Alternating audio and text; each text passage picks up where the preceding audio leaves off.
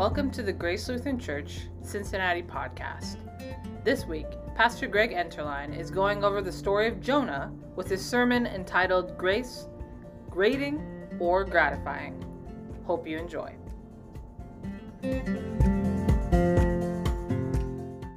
Our grace, mercy, and peace to you from God our Father and from our Lord and Savior Jesus Christ. Amen. Uh, the story of Jonah is really a, a fantastic one, although being in the belly of the whale is really far from the most important point in this story. The point is really about repentance, revenge, and reconciliation. Jonah is sent to preach to Assyria, to the Assyrian capital of Nineveh. Nineveh was not a good place, particularly if you were a devout Hebrew. Uh, the Assyrians were exceptionally brutal, and this is, they're exceptionally brutal in a time when it was already much more brutal than it is today. Intimidation, bullying, and executing your enemies filled politics more than elections or accusations. The foreign policy of the Assyrians was pretty simple kill them, assault them, or chain them up and march them off. Uh, from the perspective of God's people, the Assyrians were clearly the bad guys. Um, eventually, in fact, they were going to destroy the homeland of Jonah, where Jonah lives, the northern kingdom of Israel. They would basically erase the kingdom of Israel and the 10 northern tribes from the pages of history. It would kind of be like if the Holy Spirit called you or I to go and preach to, say, ISIS. The Assyrians, they kill people just for getting in their way, sometimes just for fun. And Jonah is supposed to tell them to repent and to change. Nineveh reveled in violence and destruction. Why would they listen to a prophet from a subjugated people? It's really no wonder when you consider the background that Jonah got in a ship sailing in the opposite direction. However, the Lord, it turns out, is a, a far worse enemy to have than any foreign power. Uh, Martin Luther, the reformer, put it like this He said that having God on your back is that feeling as if God's your enemy or he's out to get you. He said that's far worse than anything the devil can do. And by the way, the only way to get God off your back, Luther said, is to turn around and face Him, repent, and fall on His mercy. If Jonah had had any doubts before, he quickly learned that God, to use Jonah's own words, that God is indeed the God of heavens who made the sea and the land. A great wind and tempest overtakes the ship that Jonah's on, and, and even these Gentile sailors recognize it as the judgment of God. When the lot falls on him, Jonah tells them the only way out is to throw the is to throw him into the sea.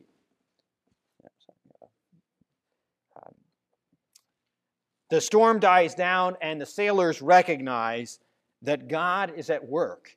And they feared the Lord, we're told, and they praised him. Um, now, these pagan sailors repented and honored Yahweh, but we'll find out Jonah is not done testing the Lord. Like Jonah, God's people often fight him or even get in his way. Now, this is an important point that we can learn from Jonah and his God's interaction with Assyria.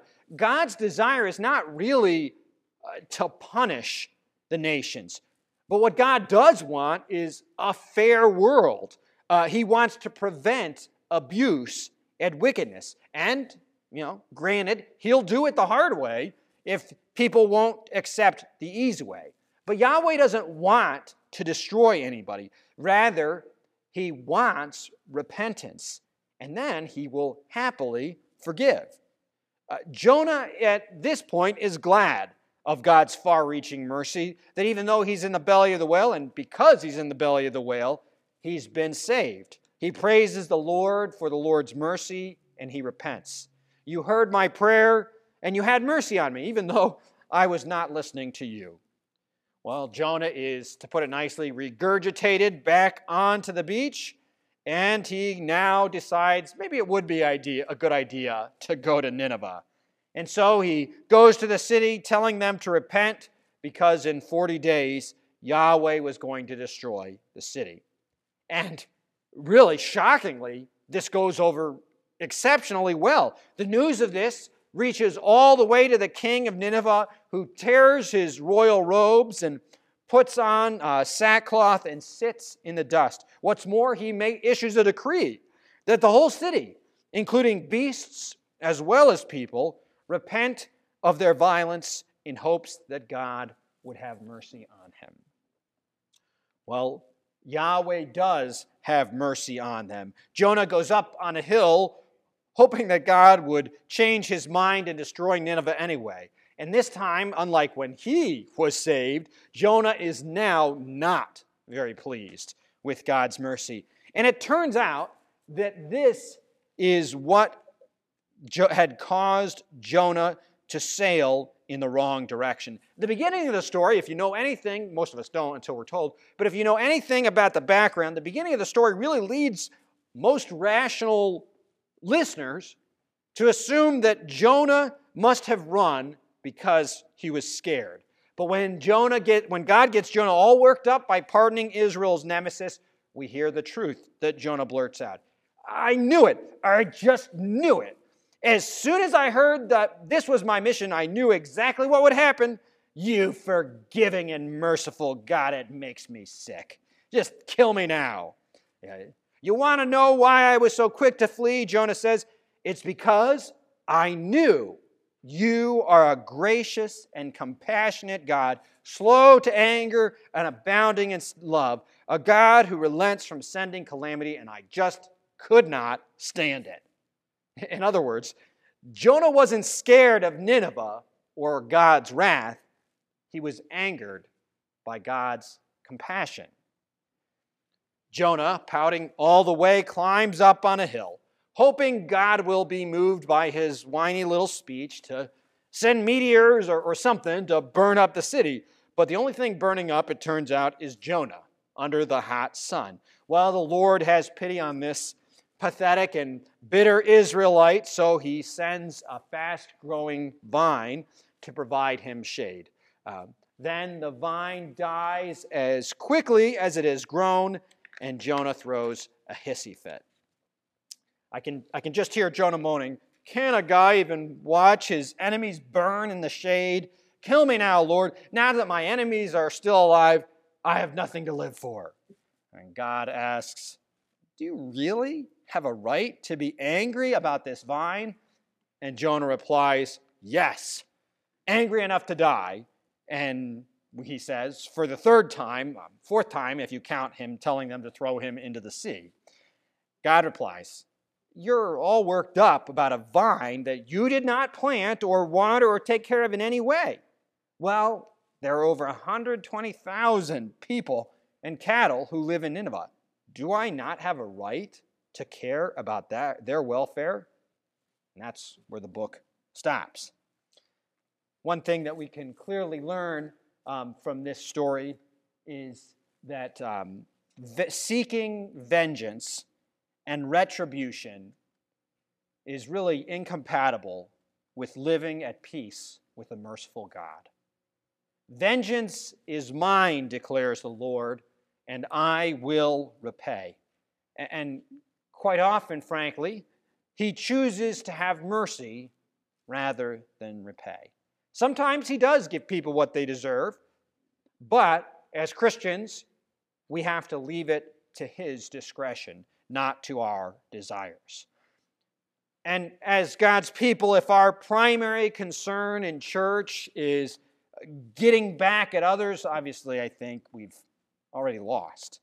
Church is not about winning, it's about what we're introduced to in our gospel lesson God's kingdom. God's kingdom, which is, as Jesus says in his very first words in the Gospel of Mark, about repentance and trust. We win, we learn as Christians, when we lose. When we give up on our selfishness or our own desires, and instead we repent and lean upon God's word and the promises of Jesus. Sometimes the best moments for us as Christians is when our plans come to nothing. Because, church, God's kingdom, it's really not about you or me, it's about Jesus. It's about listening to the Holy Spirit instead of listening to my flesh. It's about victory through nothing other than Christ crucified and resurrected. It's about the new kingdom, a kingdom of grace and forgiveness. And frankly, God's kingdom is too important to stop for bitter or for vengeful sinners like Jonah. Even, even if you or I have been seriously hurt, which sometimes we are, even if we've been betrayed or attacked like Jonah was by those Assyrians centered in Nineveh, God's kingdom won't stop just because you or I try to drag our heels. God's kingdom will come. He will forgive. God's kingdom won't be stopped by anyone because God's kingdom, frankly, can't be defeated. It can't be killed or stopped. God's forgiveness certainly could not be stopped by any power or on heaven or on earth. Um, it could not be stopped by embittered legalistic Pharisees or cold blooded Romans or pandering politicians or bloodthirsty crowds. God's kingdom couldn't be stopped even by the most brutal of all attacks, the crucifixion, which coincidentally was created by the Assyrians. But that's what the crucifixion of Jesus was the most epic fail of all time. But it was not, as people assumed when they saw it, an epic fail of Jesus. Rather, it was an epic fail for the Pharisees who, who wanted Jesus out of their way for good. It was an epic fail of the, for the Romans who had been pitching a perfect game when it came to silencing rivals to Caesar. It failed Satan because Jesus did not grow embittered. God did not seek vengeance on his people, but rather the Father listened when the Son cried out in a rasping, dying breath, Father, forgive them, for they know not what they do. You see, God's forgiveness cannot be stopped. Not even when the forgiver in the flesh was publicly humiliated and executed, because paradoxically, that was the way in which God was going to change sinners' hearts and show just how merciful our God is.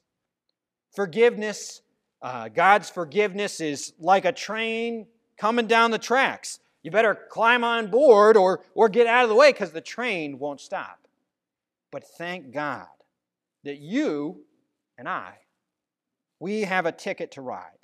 Delivered to you in your baptism, given to you at the communion rail, promised to you every time you confess and receive forgiveness.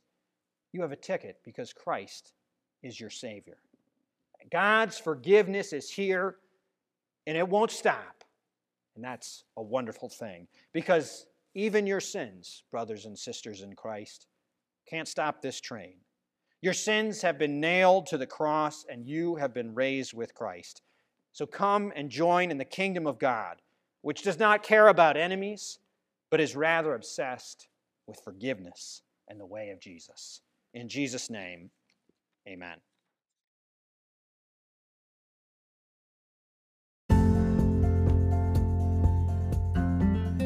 Thanks for listening. We hope you are encouraged by this sermon. Please rate and subscribe to our channel. You can also find us on our website at www.gracemin.org, our YouTube channel, or our Facebook page. And remember, live in God's grace and never give up hope.